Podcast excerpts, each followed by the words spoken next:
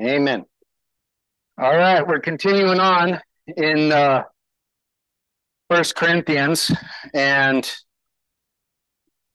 I've kind of had, after I got things going here in 1 Corinthians, I thought, what have I done to myself? Because if you realize, we've had some pretty rough topics, and today could possibly be another one. We've talked about sex, we've talked about license, and like all kinds of freedoms, and all these kind of crazy different things we've talked about, but they are in God's word, so it's important.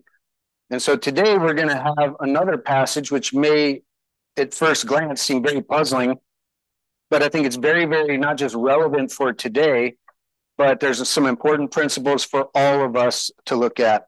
And so the passage is 1 Corinthians 11:1-16. We'll cover the next half of the chapter next week.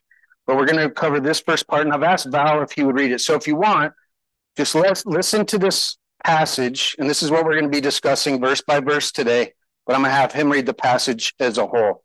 Actually, he can read 2-16. We're not going to probably include one today. Verse 2-16. Yeah, real loud.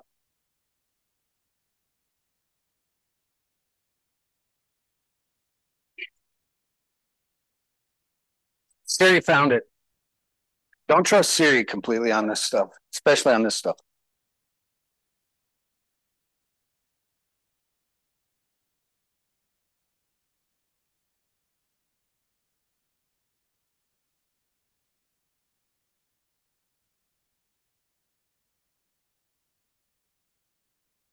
All right. Thanks, Bob. Interesting passage. Easy to want to skip over that one. I saw more than one woman's head shaking in it. There was more than one, but we're going to go ahead and hopefully be able to make some sense and apply this passage to us. So I want to just again start with the topic here really is authority and God's order of authority. And so I want to kind of just ask a few questions. I have more questions than this. Usually I only have a couple, but I have a few questions, so we're going to go really quick through these. But why do we often resist authority and or resist the idea of submission? Not just for women, but for anybody. No one really says, oh, yay, I have to surrender to the authorities over me. All about us, okay. Don't recognize it.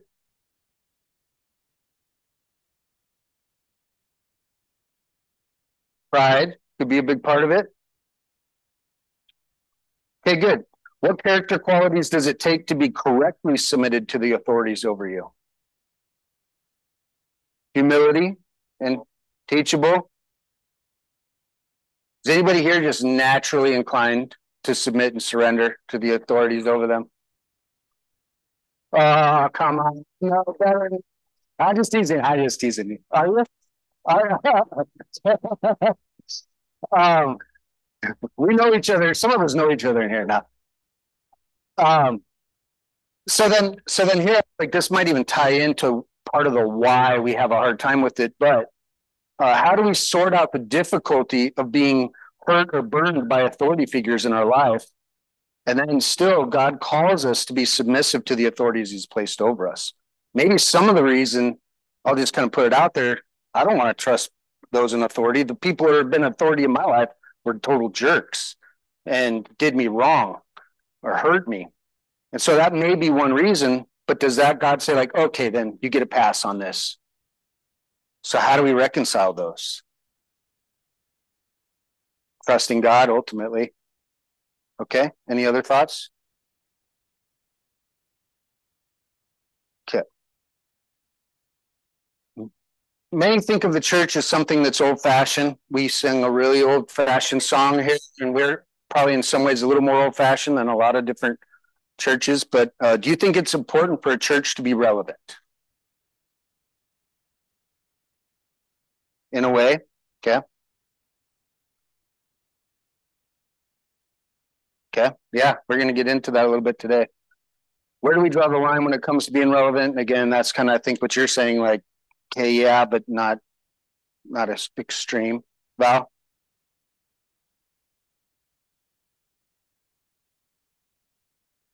When relevance becomes more important than truth. Really good point. Really good point. And what are the dangers of being a progressive church? Always changing. Not stable, right? Not truth-based. Yeah, yeah. You're being conformed to society. Was there someone else?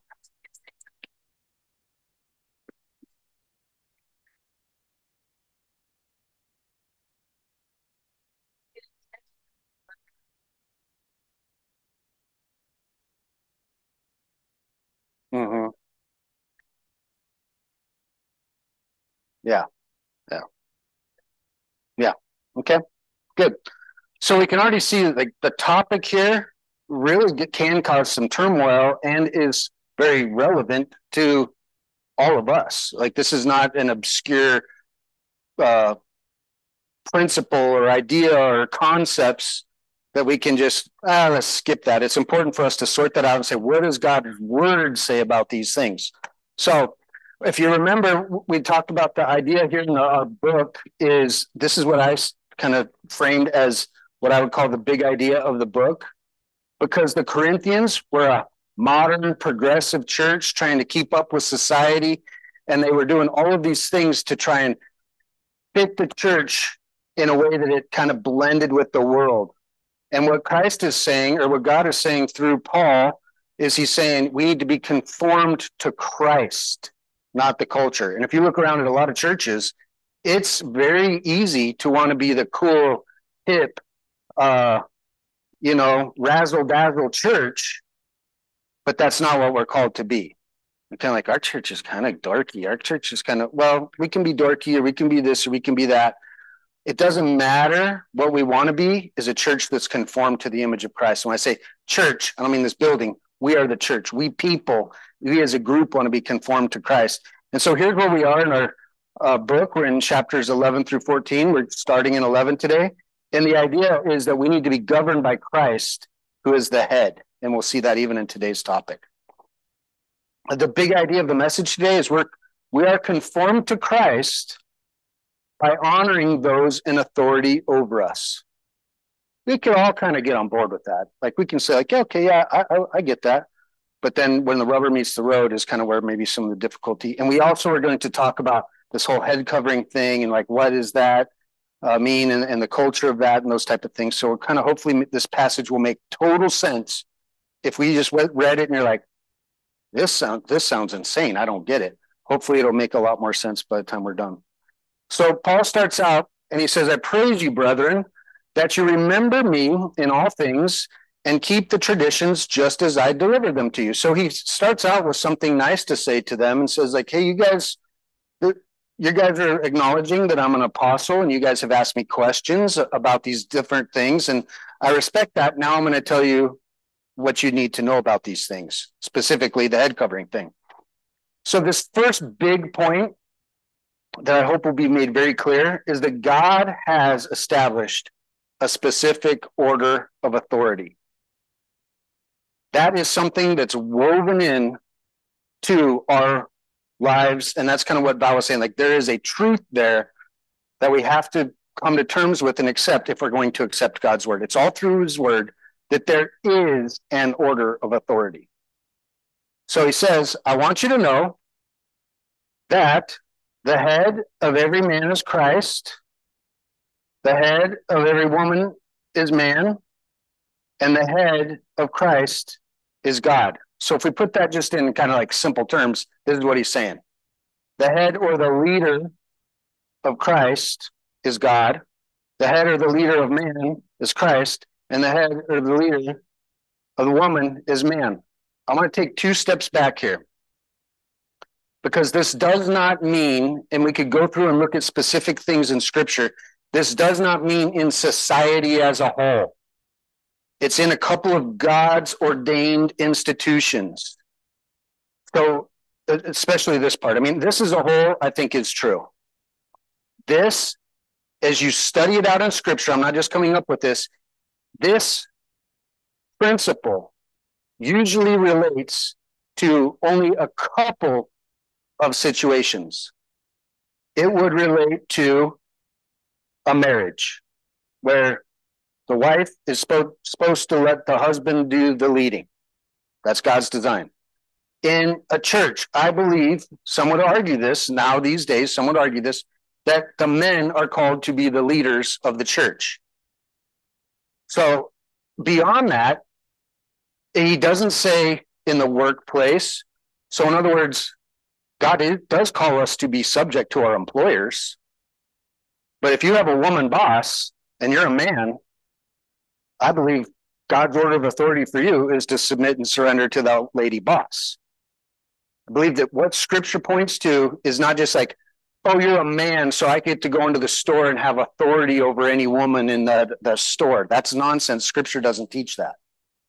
He teaches under these certain umbrellas that is to be, it's to be governed or run, the leadership structure, the authority structure. And again, I'm like, okay, Rich, move on. But I want us to make sure we understand this clearly, because part of the reason sometimes we have a hard time with this is because people have abused Scripture and twisted Scripture in such a way that it's not at all what God has designed, but they're using God's word to try and promote, typically some kind of control over somebody else that God does not call for us to do. So under these certain umbrellas, it's very clear, makes very clear in Scripture, like I feel like there's no wiggle room for the wife is to let her husband lead. The wife is to be submitted to her husband. I'm going to say one other thing. I feel like I'm having to give a bunch of disclaimers because we've got this so twisted, and there's baggage with a lot of these words. We hear submit, and it means I'm supposed to cow down and really not have a voice. That's not what submit means. Submit means you let that person lead you. Instead of you trying to push to lead it, you step back and you let them take leadership. That's what submit means. Submit does not mean you don't speak your mind. Submit doesn't mean you just accept everything without having a conversation. Submit, it means you let your husband do the leading, or in the church, you don't try and overtake the leadership of whatever males God's put in leadership of that church, and you try and take over. And typically, we'll get to this later, typically where this starts going backwards is men become passive, women become aggressive. And so I feel like typically the problem is both have to find, it's the fall. I mean, it's what happened in Eden. And as soon as Eden happened, men shrunk back, and women, it's just the sin nature in us. And so when I say submit, it doesn't mean you become mousy and just don't have a voice and can't say anything or can't. It means that you step back and recognize my husband is to be leading, or these male men in the church. Not every male in the church. The leadership males should be male. I believe Scripture teaches. You with me? All right. You want to pick a fight? We can do that afterwards too. But I'm out of shape, so no. It can't get physical. I'm not going down on the asphalt out there over this topic. My computer's going slow. God's order of authority is timeless. So some people would say, well, that was back then. Okay. Is God still the leader of Christ? Is Christ still the leader of men? No one argues with that. But all of a sudden we get into this, but... I mean, just 2 slides ago, he said this, and this, and I believe what he was doing, he's setting right off out the gate, this is God's design. And so it stands to reason that the husband is still called to lead his wife, and men are still called to lead the church. It's not an issue of equality. It doesn't mean that men are higher up. It isn't. It does mean Christ is higher up, and God is, but Christ and God are the same. We'll see here. Is Jesus equal with God? Part of the Trinity, right? In the beginning was the Word, or Christ. He was. And Christ was with God. And Christ was God. Christ was in the beginning with God. All things were created through Christ. Without Christ, nothing was made that was made. In Christ was life, and the life was the light of men. The idea here being Christ, God, are equal. Behold, the virgin shall conceive and give birth to a son. They shall name him Emmanuel. This is Jesus, which means God is with us. Christ and God equal. Christ even said in John 10:30, I and the Father are one. We could go to a bunch more. That's not the main point of today's message, but I want to just show you there's equality there. Just like with a husband and a wife, there's equality there. One's not better. One's not superior to the other. Just like there's this equality with between Christ and God, yet he submitted himself to the Father, didn't he? And it shows that headship or leadership exists even in the Godhead. So what we're talking about here today is something that Jesus Christ actually did himself. And if anyone, even Philippians 2, if you want another one, it says, although he existed in the form of God, Jesus Christ humbled himself to be a man. He submitted and surrendered himself. God is not asking us to do something that he, Christ, was not even willing to do himself. Jesus did this. And so where do we get off thinking we can go like, not me, this isn't for me? Well, Christ did it. And I think that's the heart of this passage. Be conformed to Christ. Take on Christ's ways, not the world's. The world says like, you don't submit to anybody. You don't surrender to anybody, right? But he says, Jesus said to them, my food is to do the will of him who sent me. That's surrender. I can of myself do nothing. As I hear, I judge, and my judgment is righteous, because I do not seek my own will, but the will of the Father who sent me. Again, Christ says, I've come down from heaven, not to do my own will, but the will of him who sent me. Does anyone want to argue here that Christ submitted himself to the Father? He did. It's very clear. So is it still applicable today? That's the kind of a question you got to ask yourself. Is this order that Paul lays out, including the woman to the man, again, Paul's talking about in church services, we'll get to that in a minute, is that still applicable today? So our next big point is that we are to appropriately display, demonstrate this order of authority in our culture. One of the ways they did it was through head coverings. There may be some other ways we need to do it, but their way of doing it, their way of displaying this, their way of showing and demonstrating, yes, I'm putting myself in the correct order, is to wear head coverings, was how they did that. So I feel like in presenting things, the last thing you're supposed to do is read from slides. But I'm just, I guess, not good enough at this yet. I want us to read through this together because I think it helps us get clarity. So women here's the problem. The women were not wearing a head covering while they were praying or prophesying. We're going to talk about that in a minute. They were bringing shame upon their God and ordained leaders. This most likely included their husbands and the church leaders. So when these ladies basically went into the church and, for lack of a better phrase, got all women libby in the church, it was bringing shame. And again, I don't want to cross and be like, well, women do have, I'm not talking about in society, I'm talking about in the church. They kind of wanted to become aggressive and use this freedom that they newfound freedom in a wrong way. They were not only dishonoring their leaders, they were dishonoring God. They were being conformed to the culture, not the character of Christ. We're not wearing no stinking head coverings. We're not less than. He even said, Paul, in Christ, there's no male, there's no female. They could pull that one, right? And that's true. Christ does not look at us.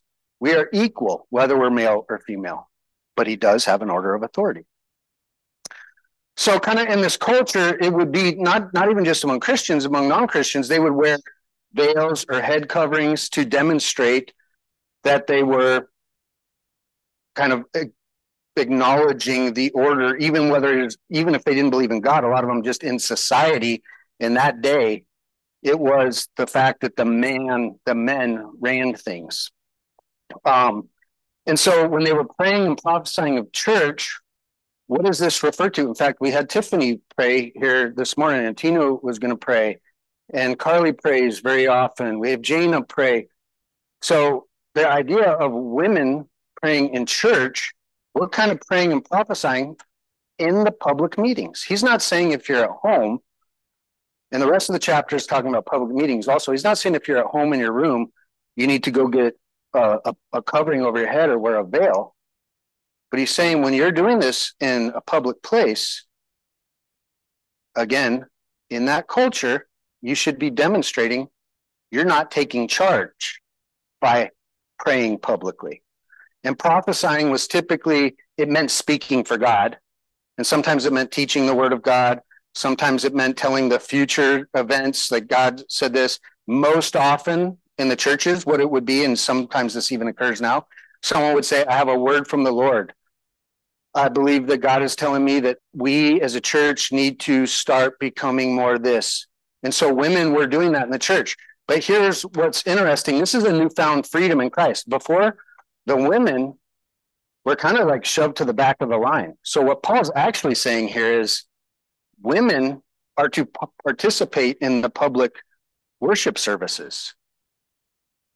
But some of these people took this freedom and kind of went out of bounds with it. And said, like, we're not submitted. See, we don't have to submit to everybody. And that was causing a problem. And right now we could get into this, but it's, obviously this is plenty to get into. And women teach in the church, not preach in the church, when, where, how, what does that look like? Great topic. We're not going to hit it today. Let's just kind of get the principle down. But we can talk about that more some other time, or if you just individually want to talk about that, we can. So what they were doing, this was dishonoring and denying God's order of authority. Basically, they were kind of saying, the heck with the way God set things up. We're doing it our way. And it's big, going contrary to the character of Christ, because Christ displayed humility. Christ displayed submission. And so, again, here's where I feel like this is important for us. We need to be careful not to do this to try and keep up with culture. That's what they were doing. They were trying to keep up with what was going on in the culture. We've done this before. This is what I would call a rabbit trail, but I think it might be helpful for us. Spiritually speaking, this is what leadership is supposed to look like in the home and in the church. Because I don't want to try and draw Christ, I'm drawing the cross. Men are to be continuing to pursue Christ and get their leadership from him. And ultimately, that would be from God's word. Women follow Christ. Part of their following Christ includes following the lead of their husband, letting their husband lead. And I get this question very often from men, and it's typically because it'll happen something like this. My wife says I need to be more of a spiritual leader. Do you have a devotional I can start doing with the family? And I will typically say, it's not about doing a devotional with the family. To be a spiritual leader means you're leading in all areas of life. It doesn't mean you have it all together. But when I say leading, it means you're the first one there. You're the one who beats them to the punch. And typically what happens, and I'll just give an example, even on home maintenance, instead of the husband going, I know we need to get this done, we need to get that done, let's talk and make a plan together on which we should do first, and on a budget, that would be leading. But typically what happens is this. The husband walks by the broken sprinkler thing a bunch. The husband has to fidget to get through the front door because the knob has been broken. The wife starts going like, hey, when are we going to get the sprinkler fixed? Hey, when is the doorknob going to get fixed? Hey, and then we get a honey-do list of things because the man did not beat the woman to the punch. And all it would take to take lead would be, hey, I know there's a broken sprinkler and the broken door. I'm probably not going to get to it for 2 weeks. Here's my order. Here's what I'm going to do. That would be leadership. Or to say, you know what, honey, I really think we need to go to this Bible study this round. Let's sit it out for the next one. I know a lot's been going on with our family, so we needed a break, but I think we should be going and get involved in this. Hey, honey, I know we got a lot of debt. This is the husband. I know we got a lot of debt wrapped up. I want to together. I don't have a perfect plan. You know, I'm not even great with money, but let's talk and try and come. That would be taking the leadership. I know it feels like we're in a weird state in our relationship. We haven't been talking the way. It feels like things are different. Can we start talking about our relationship? Typically, every single one of those things, typically speaking, the women are beating the men in a punch.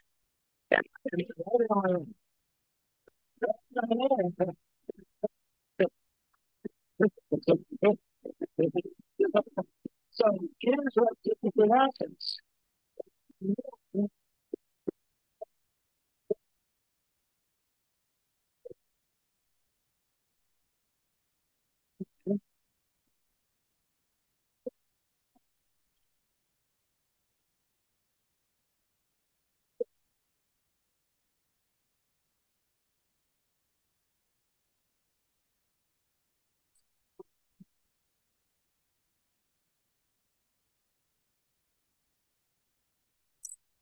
It's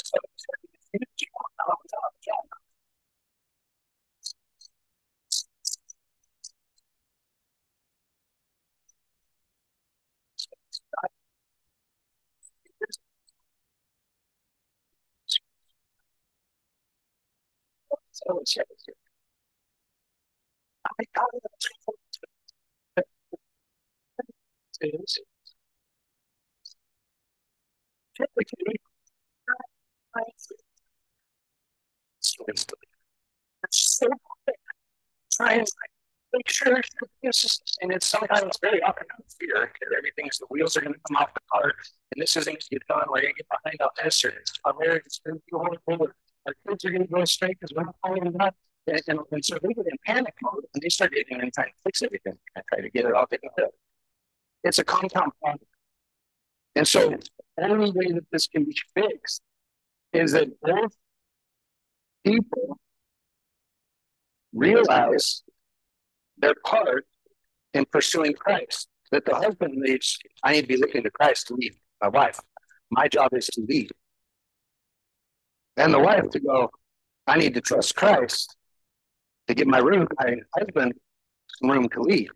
That's part of what I can do, is let him lead instead of jumping in a panic, typically. And so, again, this is a little bit of a rabbit trail because we're talking about head coverings, but I feel like this is kind of at the heart of where a lot of our problems happen, and I believe it's probably what was happening in the church. And I think that's probably what was even happening in the church when Timothy says, get yourself some godly elders. Here's what a godly elder looks like.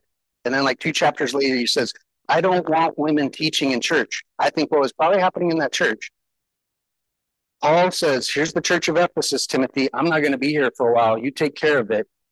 We need godly men. But the men weren't being godly. They were being passive. And so the women became aggressive. And so he's like, don't let that, like, you take charge. Let the men take the lead. Are you guys with me on this? And so very often what it ends up is like, it's not even, it becomes not even a struggle anymore. Men just sit back. And they wait for their wife to bring in the honey-do list, or their wife to nag them enough about this, or their wife to take up the slack on that. And really the call for, I believe, that I would make, because I typically put more of the heat on the husbands, is for the husbands. And if you're one of those wives that's jumping in, let them lead. You're short-circuiting God's whole plan if you're not doing that. Back off. But if your wife is taking charge, that means you probably need to step it up. And depending on what your wife's like, she may be really one of those people. That means you need to really, really be leading, right?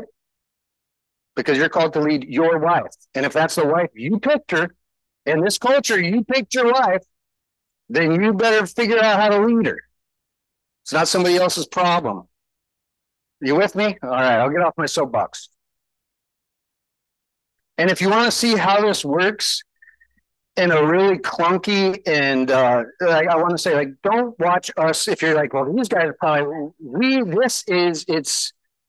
I will say she, better than any woman I've ever known, does a great job of balancing, speaking the truth, not letting me off the hook, saying what she thinks, If you know her, she comes across really sweet to all you guys. She's got an edge. I mean, she would have to live with me. She's tough. She is tough. But I'll tell you what, she's also very, very humble. And even if there's a wrestling match, very often she does take a step back and do that. And I don't think I would be able to lead if she was constantly fighting me on that. So I do think it is possible, and no one has this down perfect, though, is what I want to say. Like, it's going to be a battle. It's going to be, because we have flesh and sin, and men's thing is to be like, if I don't have to deal with it, I'm not dealing with it. And the woman's thing is like, we got to get this all taken care of. Okay? Let's get back into head covering. Every man praying or prophesying, having his head covered, dishonors his head. So in other words, and a lot of us know in the culture, we only have one woman in here with the head covering, and that's Kaylee. So according to this passage, she's on track today. But in a lot of times, you know, in our culture, not too long ago, if a man had a hat on in church during the national anthem, when he was praying, walking into a home, it was offensive. I remember I went to Australia years ago, and they were a little more old-fashioned. I walked into a bowling alley with a baseball cap on, and they made me take my baseball cap off. It's just part of the culture. And so what they're saying is, in that culture, for a man to have his head covered was offensive and dishonoring and disrespectful. Just like 40 years ago, if you watched a guy pray with his hat on, you'd be like, what is wrong with this lunatic? Today, it's not so much. But at the same time, if you remember, you would see women, part of their deal, especially on Easter, was to wear little bonnets or whatever they were, big hats. I don't know all the perfect names for them. But that was acceptable. It was a cultural thing. And so what he's saying here is, like, in that culture, it's shameful for men to be wearing hats in church, in our church services. And it's shameful for a woman to have short hair.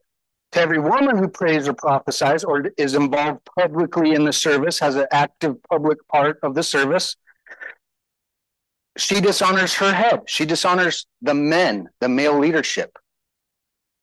Because here, every man praying or prophesying, having his head uncovered, dishonors his head. Who is man's head when we looked at verse? Christ. You're dishonoring Christ in that culture when you did that. You're praying with your hat on, you are dishonoring Christ. Here, a woman who prays or prophesies with her head uncovered dishonors her head. Who is the woman's head in God's order? The man, the husband, or the elected leaders in that church. Well, that is one and the same if her head was shaved. In that culture, it was kind of like the, I'm not submitting to anybody, and kind of putting yourself on par with man. They look, shave your head. Even in society as a general, they would kind of accept that men were the leaders, women were not to be taking as much charge. So he's saying, if they're doing this in church, even the world isn't doing that. It's like women walking around with a shaved head. Now, here's part of why we know it's cultural. We have women with short hair. No one in here besides Kaylee, and this is by chance, I don't think it's because she read this passage, has a baseball hat or a hat on or a head covering. I will say some people could argue this, and if you have that conviction that this does apply and you should be wearing a head covering, by all means, wear a head covering. There's nothing lost in that. Just don't be trying to pressure others to wear a head covering. But if you feel like, I really feel like I'm supposed to do this, there's no harm in that. Wear a head covering. Oh, Margarita has a head covering too. So the idea here is kind of the overt attitude behind it. Like, I'm not submitting to anybody. I have one, but it's not acting, doing what it should. It's shameful even for a woman to be shorn or shaved. Let her be covered. I love the word shorn. It's called very old fashioned, but it's basically have her head shaved. So if we compare it to our culture, we see the women in Corinth can be compared to bold, aggressive, dishonoring things being done in our modern churches. And I had some clips, and I thought, man, I feel like I don't even think I can show some of these clips in church. But in an effort to be progressive, inclusive, and tolerant, We see LGBTQ pastors who wear rainbow sashes. I showed Carly one of these videos, and it was a video of this guy basically dressed in drag singing a hymn, and he's like taking off his various drag things in this church. Why?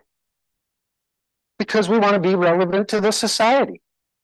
But in being relevant, they're dishonoring Jesus Christ. Kaylee had mentioned, and I think she sent me some clips of a pastor just this year, I think during their Easter service or something, essentially had strippers in the church who, what was it exactly? Talking about like how Christ was stripped down and beaten, hung on the cross. And so they were doing this big production, very similar to try and, but they were, it was vulgar. And then you have other places that are just have this general disregard for the authority of Scripture because they're kind of trying to fit in with the culture. So they're like, oh, we don't have to accept this part. We don't have to accept this part. Much of what I've said to you today would get me booted in some of these more modern churches. Like they would have probably dragged me out of here by now. I said, women are supposed to submit to their husbands. And so there's a wide spectrum. That's why I want us to understand when we start reading about this head covering stuff, going like, well, this is weird. No, it's totally relevant to what's happening in our world today. And it starts with attitudes of going like, that doesn't apply to us. That doesn't apply to us. That doesn't apply to us. And we need to be careful to find out what does apply to us and what doesn't. And how do we live it out in our culture without wearing togas? Like we don't have to go back and act like we're in that culture. But at the same time, we want to be figuring out it should look a certain way. It should be being demonstrated. God's order of authority should be being demonstrated in our houses and in our church. So do I live in my current culture in a way that reflects the humility and submission of Christ? Do I live in a way that says I believe in and trust God's order of authority? As a man and a husband, can people see that I'm surrendered to Christ's authority? Again, we get on the woman thing here. But he made a point. Men are to be under the headship or leadership of Christ. And for us somehow, and I would agree, it's a little easier to kind of duck into the cloudy water of that. Like, well, I don't know if that guy is. It's a little easier to see when a woman is not submitting or surrendering or letting her husband lead. But the man is every much as bit called. And I'll say a clue might be if the wife is taking charge, there's a good chance the husband is not following Jesus Christ as his lead. If she was doing that, probably the woman would be tending to, I'm not saying that's every case, but it would be. As a woman and wife, can people see that I'm honoring the particular men God has put in my life as authority? Again, I'm not saying women don't honor God. They honor God, but part of the way they honor God is by honoring the men that God put in them.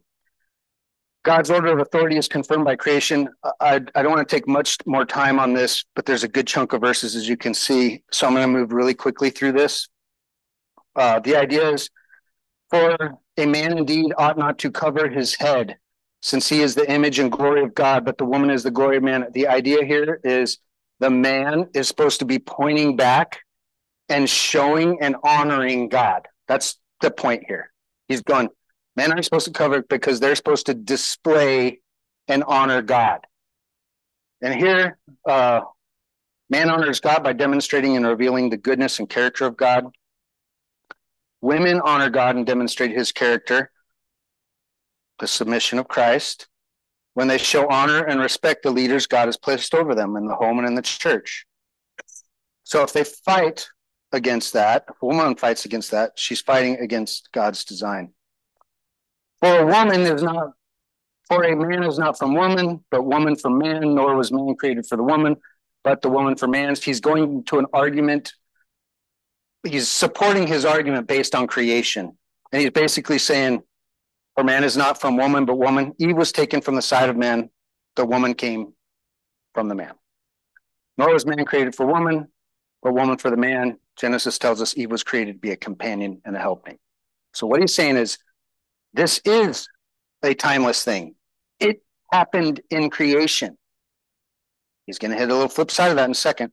For this reason, a woman ought to have a symbol of authority on her head because of the angels. Now we throw this in there. It wasn't complicated enough. So they're supposed to do it for angels? The way we conduct ourselves to be a testimony to the angels. Even the angels are watching us. Isn't that crazy to give God glory? Angels witnessed the creation of earth as well as man and woman. They saw how God ordained a specific order of authority. And this verse makes it clear it's important for angels seeing us honoring God's leadership plan. So basically it's like, hey, if you're doing this, angels are up there going like, this is not how God did this. Even the angels want to see you guys honoring God's plan. Nevertheless, neither is man independent of woman, nor woman independent of man in the Lord. For as a woman came from man, even so, man comes from the woman, but all things from God. So he kind of flips it. Remember when he's like, hey, you ladies, you guys came from men. And that could get the guys going like, yeah, they came from men. We're first in everything. And he goes, no. We're interdependent. You're not independent. We need each other. That's kind of this point here. We were created to bring God glory. We accomplish this when we recognize his design for authority, yet maintain an interdependent relationship. This is kind of what I'm saying. You still need to talk. You still need to be equals. You still need to work things out. It's just there's not two people trying to drive the car at the same time. You got to pick. Is the wife going to drive it? Or is the husband going to drive it? Or in the church, are the women going to be fighting for leadership? Or are they going to allow the men to be leaders? But all of this comes from God. Judge among yourselves, is it proper for a woman to pray? So all this said, is it proper for a woman to pray with her head uncovered? Does not even nature itself teach you that a man has long hair, it's a dishonor to him, but if a woman has long hair, it's a glory to her, for her hair is given to her for her covering.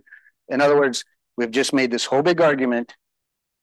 Should women be trying to railroad men in church services? No. The answer is obviously no. No, they shouldn't be doing that. They should let the men lead. But you know what? For the women to be doing that, the men need to be leading.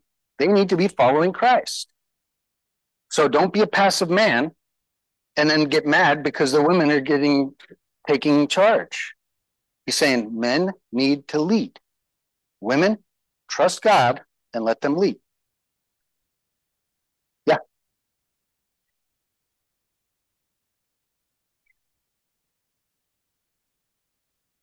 It's a great question. And I think what he's saying is this was a natural way. They were kind of basing it on that natural thing. They're going to naturally have long hair probably anyways in that culture. But a way to actually really demonstrate, it's kind of like I'm going to make sure and demonstrate is I'm going to do that. I don't have a perfect answer. It's a great question, but I believe that he's saying if you want to make it clear, that you're doing this, because all the women might have long hair, but if you really want to make sure you're making the point to everybody around you that you accept this, what God says, then do that. I believe, but good question. Can I agree that creation confirms God's order of authority, and I'm called to honor God by abiding on it? So now he closes his message. He says, if anyone seems to be contentious, if anyone wants to argue with this, we have no such custom, nor do the churches of God. In other words, this is the way the churches are supposed to be operating in that day, in that era. This is what they're supposed to be doing. He's like, there's no other precedent. This is the precedent. So wrapping it up, Christ himself displayed his trust in God by surrendering and submitting to his authority. Are we willing to accept the call to be conformed to the image of Christ? Again, remember, it's about being conformed, being made like Christ. We all kind of start out with opposed, and he wants to match us up to where we look more and more like Christ. Are we going to be, if we want to be matched up, we're going to have to be submitted. And can we be conformed to the image of Christ? Do you think a person can be conformed, a man or a woman, without allowing ourselves to be led by those in authority over us? I don't think so. I think a man who's insubordinate at his job, a man who's insubordinate in other places of life, is not demonstrating the character of Christ. A woman who's being insubordinate in the home or in the church is not displaying the character of Jesus Christ. That's a tough pill to swallow. If I want to become more like Christ and follow his lead, and have, as it talks about in Philippians 2, have this mind that Christ had in himself. He was equal with God, yet he humbled himself. If we want to be like that, we have that kind of mind, the mind of Christ, we got to choose submission according to what God says we submit to. So the individual question is there a new step of faith or obedience I need to take in order to be more like Christ? That was a lot. Was that a lot? We're conformed to Christ by honoring those in authority over us. So let me just ask you, does this passage make a little more sense? Is it applicable? Is it a tough pill to swallow? A little bit. But that's okay. It's God's word. So if it's a tough pill to swallow, chew on it a little bit. If you want to wrestle with God first. And if you still don't get it sorted out, let's talk and I'll try and help figure it out, because we want to figure out how does this really look in real life. And it can be tough and it can be tricky based on a lot of different situations. So I have no problem with that. I just want us to understand what God's word is teaching. And then especially in coming this head covering stuff and angels, and we want to, God's word to make sense to us. Okay? All right. Let's pray one more time and we'll be dismissed. Father, we thank you for your son. We thank you for his example. And we thank you that we see in him what we need to be like, and that you're not asking us to do something that even your son refused to do, but he did it and did it perfectly. Help us to have the heart of Christ, the attitude of Christ, the humility of Christ, and learn to see what it looks like to be not just mousy or doormats or any of those things, but what it truly looks like to be strong in you and yet humble and meek and submitted and surrendered, Father. I know that's a beautiful thing, but it's very tricky for us. So I pray that you would illuminate to each of us what that looks like in our own lives. Again, thank you for the time together. I thank you for this group. Thank you for specifically the people you brought today. And I pray that you would be honored by the time we spent here. And I pray that you'd bless and minister to those who aren't here today. You know what they need. Please meet their needs. In Jesus' name, amen. Have a great Sunday.